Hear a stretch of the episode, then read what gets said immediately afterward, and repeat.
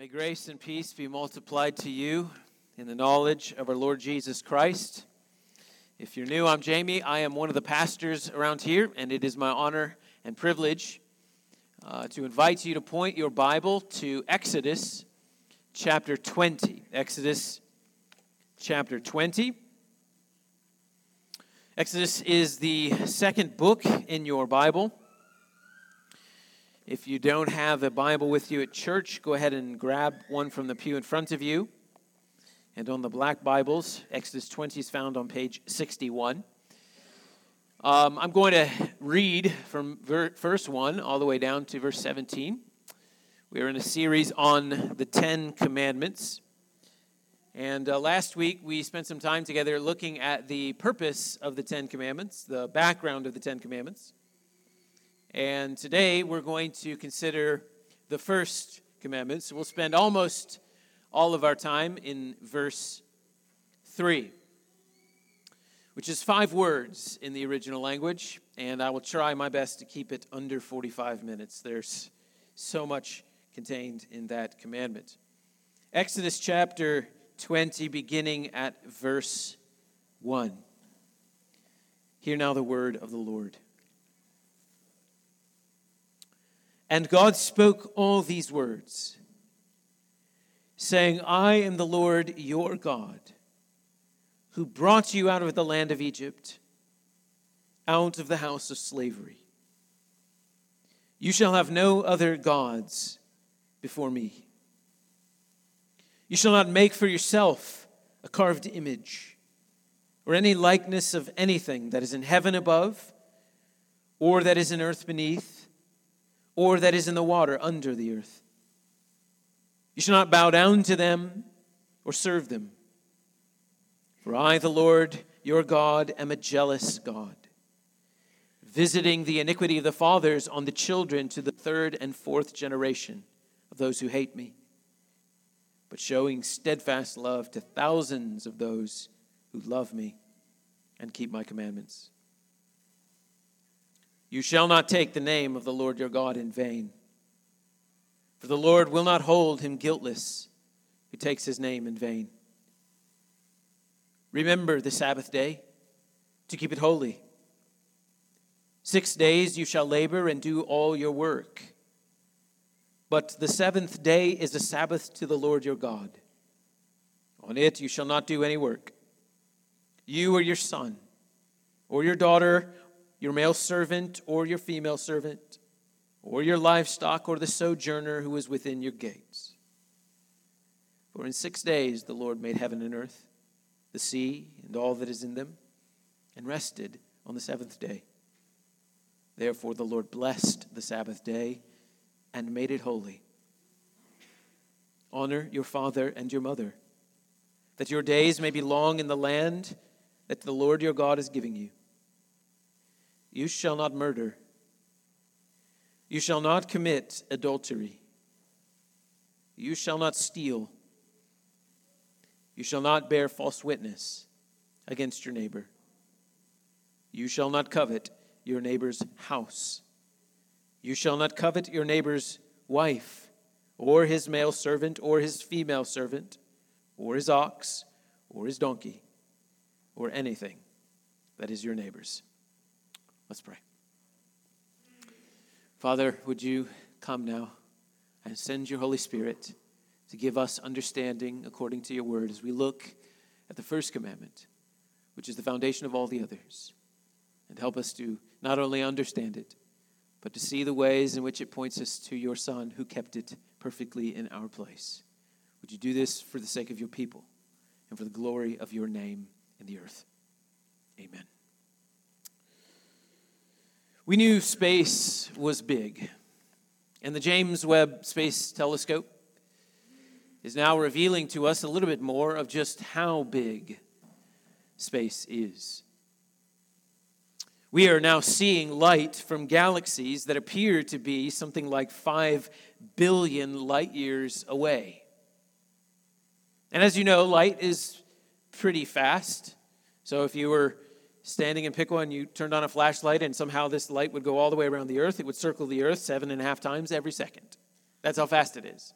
And if you could travel at the speed of light, which you can't according to Einstein, but if you could, it would take you 5 billion Earth years to make it to this place that we just saw in a picture. So it's pretty far away. So space is pretty big. Astronomers guess that there's something like 100,000 million stars in the Milky, Milky Way galaxy alone. And that there are 1 to 200 billion galaxies, give or take. We don't know. It's a lot. There are more stars in the universe than there are grains of sand on the earth by a considerable margin. So, in light of all of that, the bigness of space, the mass, massiveness of space, I want you to just think about how the Bible opens. So the Bible opens with this camera lens infinitely wide on God Himself, who is creating all that is.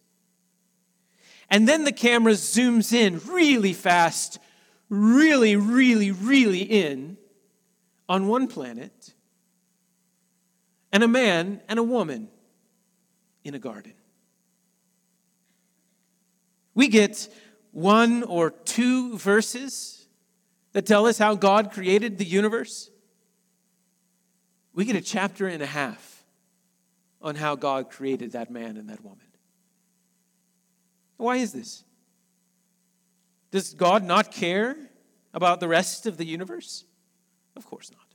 It's just that there is something central to the story that God is telling about himself that is contained in the relationship of that man and that woman. Now, not that man particular and that woman particular, but the relationship between a man and a woman in the covenant of marriage. Because we find out later in the Bible that the relationship of the man and the woman in the covenant of marriage is a picture of the relationship between Jesus Christ and his church. In the way that a husband is to his wife is the way that Christ is to his church. And the way that a wife is to her husband is the way that the church is to Christ. Ray Ortlund picks up on this theme in his book on spiritual adultery, where he writes insightfully The gospel reveals that as we look out into the universe, ultimate reality is not cold, dark, blank space. Ultimate reality is romance. You see, God has united himself to his people in a relationship that is akin to marriage. And for this reason, in the scriptures, the theme of idolatry is often interwoven with the theme of adultery when God's people give their allegiance and their worship to someone or something other than the God of the universe, to God, this is not only idolatry, but adultery. Right relationship with God and to God is the essence of the first commandment. The Puritan Thomas Watson called the first commandment the foundation of all true religion. And Martin Luther wrote that where the heart is rightfully disposed toward God and this commandment is observed, all the others follow. So, in one sense, the first commandment is the foundation of all of the others. And the other nine commandments are an exposition of the first commandment. So when you break the first commandment, all the other commandments follow. If you keep the nine commandments, you keep the first commandment. Really, all of the law is an explanation of how to keep the first commandment. So, what is the first commandment? Well, we just read it Have no other gods before me. A rather simple sentence, right? No, maybe not. So here's what we'll do this morning. We'll first define the first commandment, and then we'll discover the ways in which we have all broken the first commandment. And then finally, we'll see the way in which Christ fulfilled and kept the first commandment. So if you're taking notes, here's our outline this morning idolatry defined, idolatry discovered, and idolatry defeated. Idolatry defined, idolatry discovered, and then idolatry defeated. I worked hard this week to come up with a clever sentence that summarizes everything that I wanted to say in this message about idolatry and the first commandment. And as I was praying this week about what that might be, something popped into my head, kept popping into my head. First John chapter 5 verse 21, which is simple little children keep yourselves from idols. So that's a way better way of saying what I was trying to come up with on my own. That's the big idea this morning. Little children keep yourself from idols. So, idolatry defined, idolatry discovered, idolatry defeated. So, what is the first commandment? That's where we'll start. And from there, we'll look at verses 2 and 3 again. Exodus 20, verse 2 and 3.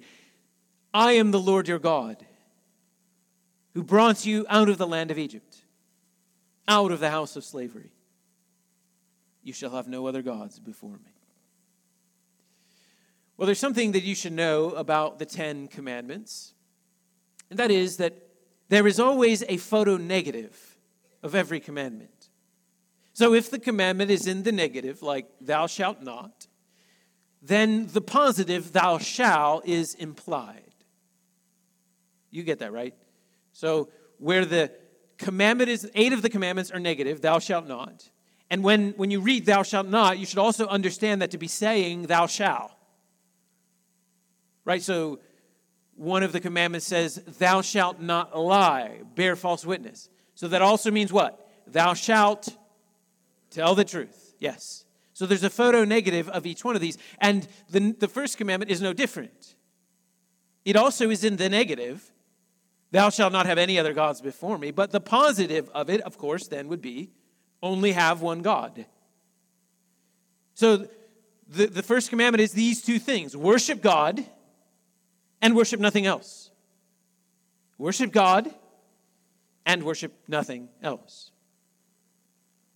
Well, remember, I said that uh, the relationship between God and his people is a bit like the relationship between a, a man and a wife in the covenant of marriage. You, you see this kind of thing in the language that we use in our wedding vows. So, what do you say in a wedding vow? Forsaking all others, I keep to thee. Okay? Worship God only and worship God only. Okay? Two things, same two things. So the first commandment is five words in Hebrew. And these five words reject both atheism and polytheism, full stop, all at once. So atheism, that the, fact, the, the belief that there is no God, polytheism, the belief that there are many gods, both are rejected by this commandment. You shall have no other gods before me. This is why I wanted to read verses 2 and 3 together. You see, it's not just that God was calling Israel to worship no other gods, God is also calling them to worship Him alone. So you will notice in verse 3, there's the word other. No other gods. And I will tell you, that is the most difficult part of the first commandment, that little word other, as we will see. When God delivered his people out of slavery in Egypt, if you've read the story before, God pours out 10 plagues upon the Egyptians.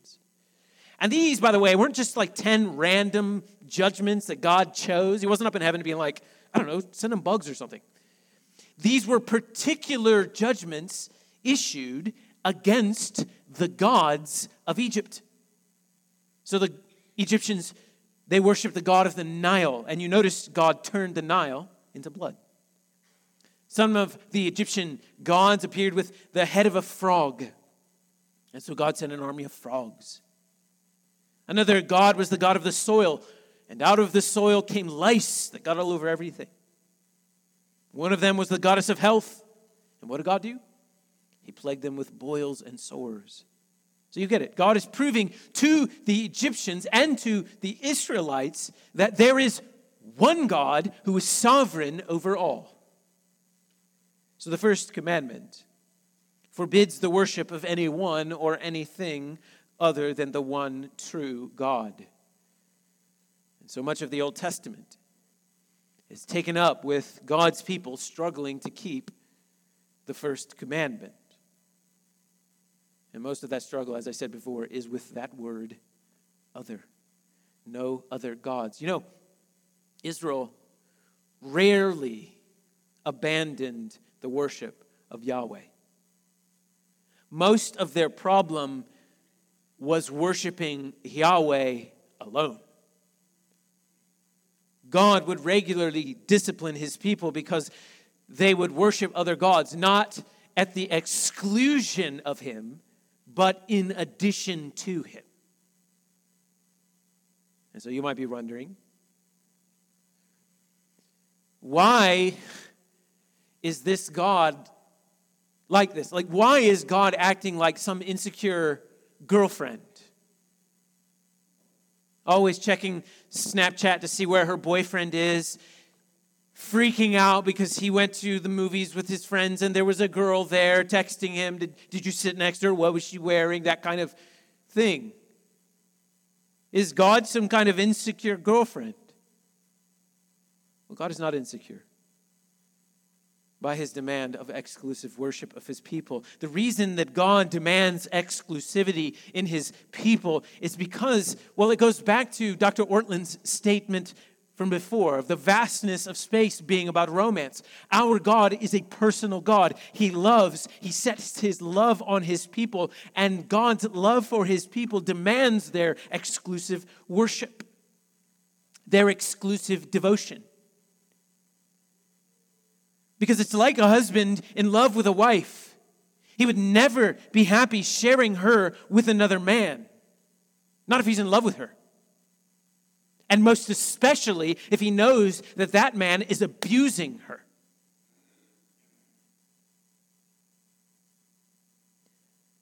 Can I encourage you to take some time this afternoon to read Ezekiel chapter 16? A word of warning, though, before you do, it is a rather graphic chapter in your Bible, perhaps one of the more graphic ones. But it will provide to you a clear picture of the way in which God views idolatry among his people. God's people are precious to him, and his love for them is for their good. And these false gods cannot give anything to her, they only ever take things from her. And so his jealousy over her is not like that of an insecure girlfriend. No, it's a, it would be more like a father's love for his teenage daughter who's dating a sex trafficker. That's why he demands her exclusive worship. God forbids the worship of anyone or anything other than him because no one or no thing can give what only God can give. Idols aren't real. There is only one God. All the other gods are imaginary, they're man made. So they can't speak, and they can't save, and they can't protect, and they can't provide. They have to be saved. They have to be protected. They have to be maintained. They're man made. Through the prophets, God would sometimes make fun of his people for turning to idols for help. Isaiah chapter 44 is one great example of this. God is mocking his people. If you read it, it's a rather comical chapter, actually. He's sort of like, hold up a second. Little man needs a house so him doesn't get rain on his head. So him cuts down one of my trees and he forms it into a house and he has a house. But him gets cold. So him takes more of my trees and him makes a fire with him trees. And then he says, Ah, now I'm warm. And then he takes some of the other parts of him's trees and he cuts it up into little pieces and he shapes it real nice and he sands it real nice to make it look like him. And then he bows down to it and says, You are my God, save me. And God is saying to his people, That's dumb. That great big oak couldn't give you rain. It needed rain. And when it was alive, you cut it down and killed it. What do you think now it's going to give you rain? That's dumb.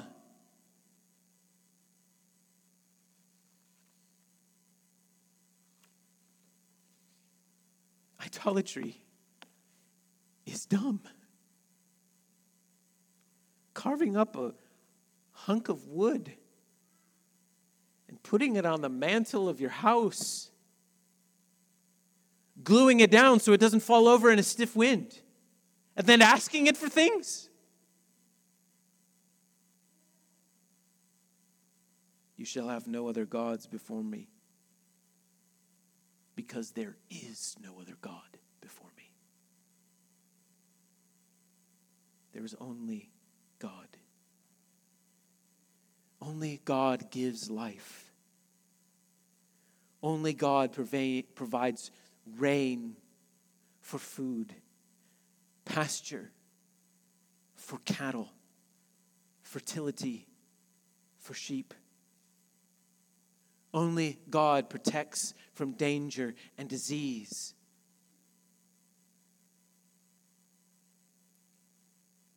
We're real fancy here in the 21st century. We can predict if a tornado might form. And I'm thankful for that. But we can't do anything about it. We might be able to anticipate when a tsunami hits the shore, but we can't stop it. Only God says this far and no more. Only God can. There is one God. Worship Him only. That's the first commandment. And so here is your working definition. If you're taking notes, here is your working definition for what is idolatry. What is the first commandment? Here's idolatry idolatry is looking to anyone or anything other than God to give you what only God can give you. Idolatry is looking to anyone or anything to give you what only God can give you. And that puts it in somewhat of a different category for us, doesn't it? Because that means, if that's true, then that means idolatry is not exclusive to people with sticks and stones and bones through their nose. Idolatry is not exclusive to people who make totems of gold and silver and wood and stone. It's more than dancing around fires and asking for buffalo and rain. It's not less than that, but it's much more than that. Ezekiel chapter 14 speaks of the idols that are in our hearts not the external ones that we can touch with our hands, but the ones that exist on the inside. And so this brings us then to the second point idolatry discovered. How have we failed to keep the first commandment? Well, if you notice there in verse 3, the Bible says, You shall have no other gods before me. Another word before could mean like in front of me and before my face. But it could also mean above me. You cannot have any other gods more important than me, more superior to me. And I think both senses are in view here. There is one God, and that one God is the only God who deserves the place of first place in our life. And if you want to discover idolatry in your own heart, meditate long upon those two words before me. Author, Pastor Tim Keller will help you in this. He wrote a book some years ago called Counterfeit Gods, and I recommend this to you. What is an idol? Keller writes. It is anything more important to you than God. Anything that absorbs your heart and imagination more than God. Anything so central to your life that if you lost it, your life would feel hardly worth living. Or, in other words, someone or something that you're looking to to give you what only God can give you. Something that occupies a controlling position in your life. So, how do you know if something has become an idol in your heart? One place you can look, ironically, is your nightmares. Our fears reveal a lot about the idols in our heart. What is something that occupies such a place in your life that the mere thought of losing it would cause you to come unhinged? That if you lost it, you would feel a, a, a sense of, without direction. You would feel aimless. And if you find that thing, you've met your idol. One of them. So, boots on the ground, what does this look like? What does idolatry look like to the modern man? Well, think about what, what you want out of life. Perhaps you want influence. Good thing to want. You want to make a difference. Maybe you want recognition. You want to be recognized for making a difference. It could be control. You want, you want things to kind of go according to your plan. Predictability. It could be comfort. Maybe you're looking for comfort out of life. It could be acceptance. It could be approval. And none of these things are necessarily wrong things. None of them. As long as we recognize that these are all things that only God can give to us. It's just that when we look for something else other than God to give us those things, we become idolaters. So, an idol can be about anything.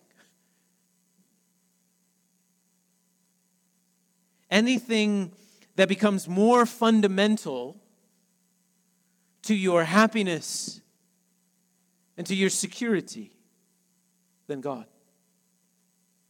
Anything that becomes more fundamental to your sense of well being, of comfort, of happiness, of joy, of peace. Anything more fundamental than God. And it's a rather simple formula. The more you think about it, the formula starts to show up. It's, really, it's real simple. God plus X equals the good life happiness, comfort, safety, control. God and this thing gives me the good life that I want. Remember, I said in verse 3 the biggest, most difficult thing about this verse is the word other. That's the X. God plus something else, something other than God, gives me the good life. And you see, here's what's tricky about it. Often an idol is a good thing. It's a good thing that we turn into a God thing. Something good, like family. Family's a good thing. But family can become an idol when we turn it into something that we need to have in order to feel secure and significant. And if I didn't have it, I wouldn't feel worth living. I wouldn't feel significant. It could be a good thing like a career. Chasing a sense of significance and approval and acceptance from business, from business success. We want influence, we want recognition. And that's not wrong. But if we seek to squeeze it out of our work, it's idolatry. And we end up making ourselves into slaves to our work, don't we? Overworking ourselves at the expense of our health, of our family, of our church. Well, it could, it could be something good like a romantic relationship. If I am not someone's significant other, then I'm not significant at all.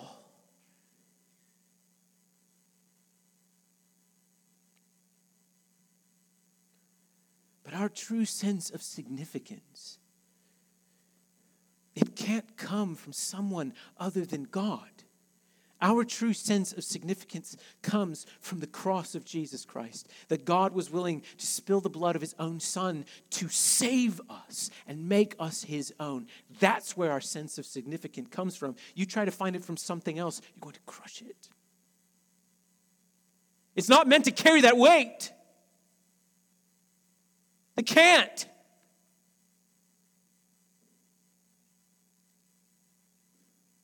Beauty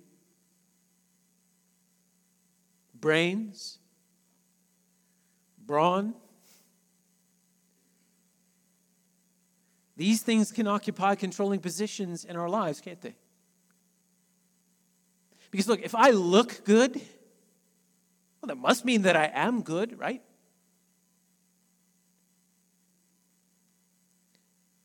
I want to feel like I'm a good person. I want to feel like I'm someone to be desired, to be respected. And so we'll spend lots of time and money to look good. We'll spend lots of time and money to learn a lot. Can anyone find a sense of goodness at the gym? Lots of people try. Can anyone find a sense of goodness by reading lots of books and listening to lots of podcasts and watching lots of YouTube? Lots of people try. We are all longing for this sense of approval. And I think that's God given. I think God built us this way because He would draw us to His Son, where we could find that sense of approval. Because it is only through the life and death and resurrection of Lord Jesus that we'll find approval and acceptance. And looking for approval and acceptance in literally anything else will only leave us empty, idol worshippers, chasing the wind. So if you're visiting with us this morning and you're not a Christian, I'm real glad that you came to church today. I want you to know that if you're honest with yourself, I think you'll agree with me. Your whole life has been about chasing acceptance and approval. And your whole life you've been looking for acceptance and approval from other people. But underneath that, if you're being honest, you're actually looking for acceptance and approval from your Creator. And friend, this is why God has drawn you into these four walls today. He wants you to know that there is one place that you can find that acceptance and approval. It is in the person of his own Son, Jesus Christ. You see, the thing that removed you from that sense of acceptance and approval is your sin. And God loves sinners like us so much that He would go to the cross and He would stand in our place and He would bear the penalty of our sins in order to bring us to God, where we would be united to Him. And through that union, receive acceptance and approval from Him. Friend, if you're not a Christian, before you leave here today, pick someone out of the crowd, tap them on the shoulder, and tell them you'd like to become a Christian. And they'll pray with you, begin meeting with you, and show you how you can find acceptance with your Creator. So, can you see how breaking any of the nine commandments is a violation of the first commandment? Just think about the tenth commandment you shall not covet. Why is it that you want what your neighbor has? Is it not because you think that what you have, what God has provided to you, isn't enough to give you that sense of control and safety and comfort and approval you're looking for? Would you think that if you had that car or that boat or that job or those kids, you would feel more like what you want to feel like? Feel like you are someone, that you are something. But that feeling of being someone or something can only come from God Himself. why do we break the ninth commandment? Thou shalt not lie. Well, for the same reason. We fear that if the truth were known about us, then people wouldn't like us. They wouldn't accept us.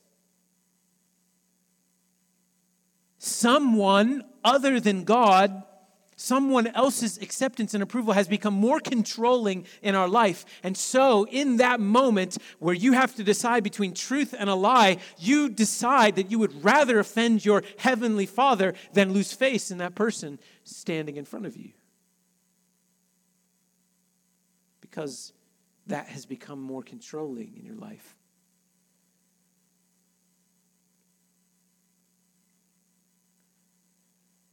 Every sin is a breaking of the first commandment.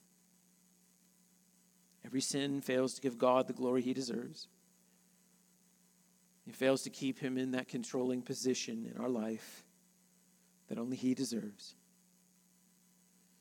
And when we try and put something other than God in the God seat, we not only dishonor God, but we destroy ourselves. And we crush the thing that we're looking to worship in the first place. If children become more central to our well being than God, we will crush them with our expectations and drive them away. How many of you have seen this happen tragically in families' lives?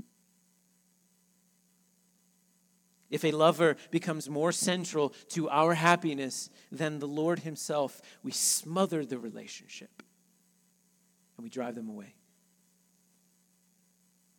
And can you see how this is not at all different than a man who asks a tree log for rain? He's trying to squeeze out of that piece of wood something that wood is incapable of giving him. And isn't that what we do with our idols? The lover squeezing their significant other to get something from them that they just weren't built to give. So that's how we break the first commandment.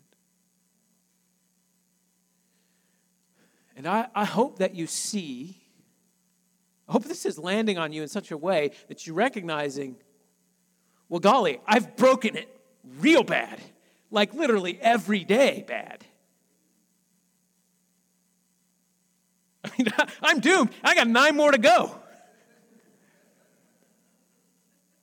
Was there anyone who ever looked only to God to give him things that only God can give? Was there ever a person who lived who was truly satisfied in who God is and what God has done their whole life? Well, there was this one guy. And that brings us to our final point that the demands of the first commandment dismantle us and drive us to our deliverer. The first commandment points us to Christ. So if you have your Bibles open still, please turn to Matthew chapter 4. I want to show you something significant in the life of the Lord Jesus to illustrate to you the ways that our Lord kept the first commandment. If you're new to the Bible, that's page 809. I want you to see idolatry defeated, how Jesus kept the first commandment in our place. In our place. Matthew chapter 4, beginning at verse 8 down to 10. This is temptation of Jesus in the wilderness. Again, the devil took Jesus to a very high mountain, showed him all the kingdoms of the world and their glory. And he said to him, All these I will give you if you will fall down and worship me. Then Jesus said to him, Be gone, Satan, for it is written, You shall serve the Lord your God, and him only shall you serve. Well, you see what the enemy was doing, don't you? This is God the Son, come from heaven, to whom belongs all the kingdoms of this world and their glory. He was sent by his Father on a rescue mission to save hell deserving sinners from their sin and to redeem them by dying on the cross in their place. And the enemy tells Jesus, You don't have to do that. You can avoid that altogether. Just simply bow down and worship me. Now, notice, he didn't tell Jesus, Deny your Father and worship me only. He just said, Just add me to the mix. Avoid the cross. Just go around God to get what you want. But aren't you thankful that the Lord saw straight through the enemy's lie? You shall worship the Lord your God, and him only shall you. That's the first commandment. Christ stood where you fell, where I fell, where all humans have fallen. And Jesus kept the first commandment perfectly. It's, it's that his Father was his greatest pleasure. His Father was his greatest delight, his deepest joy. And so to go around God and to get something that he wanted made zero sense. God was what he wanted. He's what I want. I can't go around him to get what I want. What I want. He's what I want. There was nothing that the enemy could give Jesus that he didn't already have in his heavenly Father. And because the Lord Jesus defeated idolatry in the wilderness and on the cross, his people, you and I, united to him by faith, are not only forgiven of our idolatry, but we're set free from the power it has over our lives in Christ, everything that an idol would offer to you is already yours. Anything it offers to you is a lie. Anything it offers is already yours in Christ. In Christ, you are safe, you are secure, you are approved, you are accepted. God is the good life. You don't have to obey the formula. You can get rid of the X. God equals good life. He's got, He's what I want. He's what I need. I have the good life. I'm in Christ. So we don't need to look to anything else to get what we want, to get what we need. So keeping the first commandment is really just about being content in Christ. It's, it's finding the thing that you want out of life and tra- tracing it back up the chain to the giver.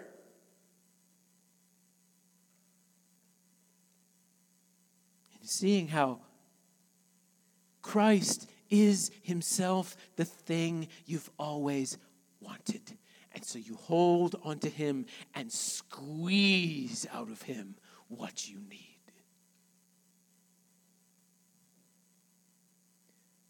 The apostle put it like this in Colossians chapter 3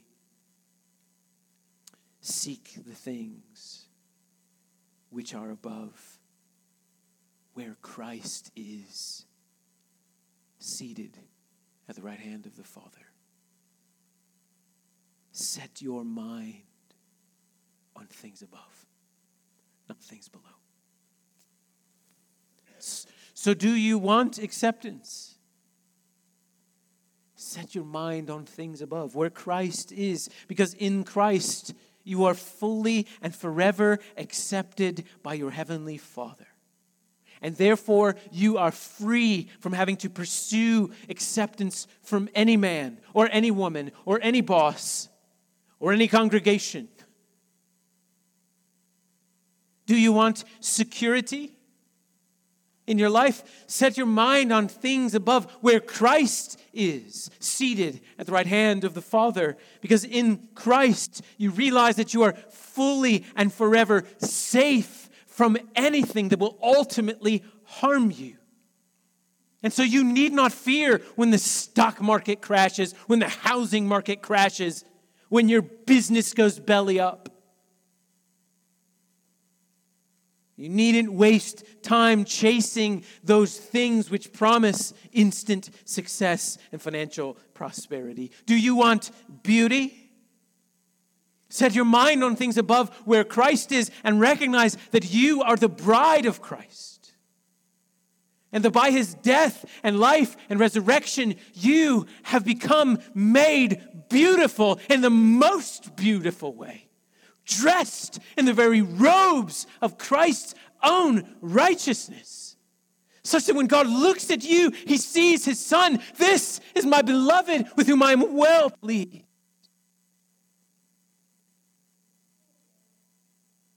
Jesus defeated idolatry by tracing everything he wanted back up to his heavenly Father and satisfying his heart there. And because he did it, and because we've been united to him, listen to me. You can, you will keep the first commandment. You can. You will keep the first commandment. Not perfectly, but you'll keep it all the same.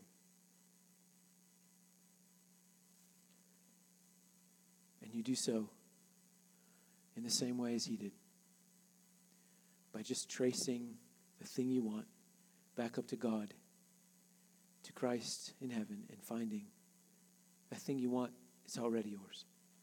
Take hold of it and squeeze it. When God occupies a central, controlling place in your life, everything changes. Your relationship to the things that you once worshiped now becomes right again.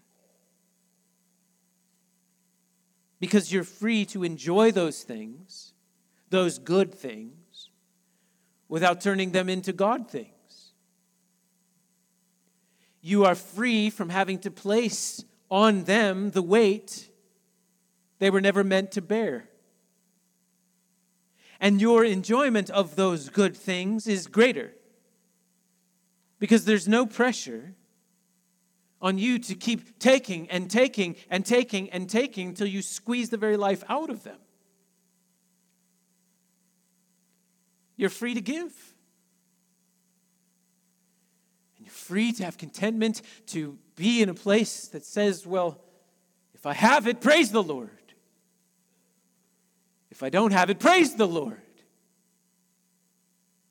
The Lord gives, the Lord takes away. Blessed be the name of the Lord.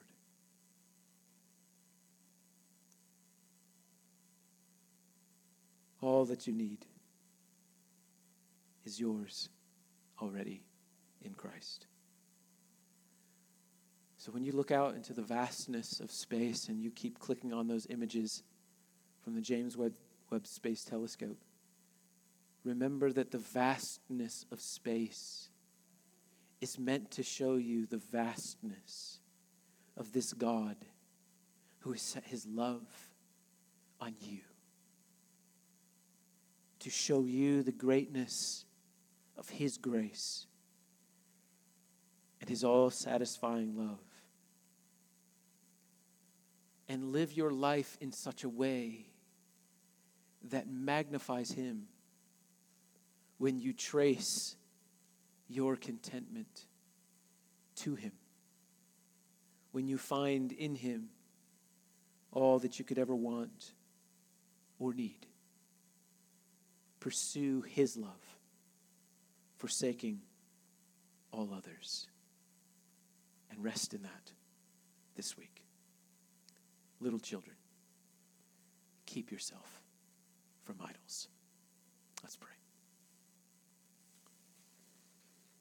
Father in heaven, God of all majesty and matchless glory, we praise you for who you are and what you've done. That you would set your love on a people like us and redeem us from our idolatry. We confess, Father, that we have broken the first commandment over and over again. We've made you too small and ourselves too big. We've looked to many things to give us what only you can give. And in doing this, Father, we have dishonored you. We've been unfaithful to you. And having been united to you, by your gift of faith, we stand forgiven,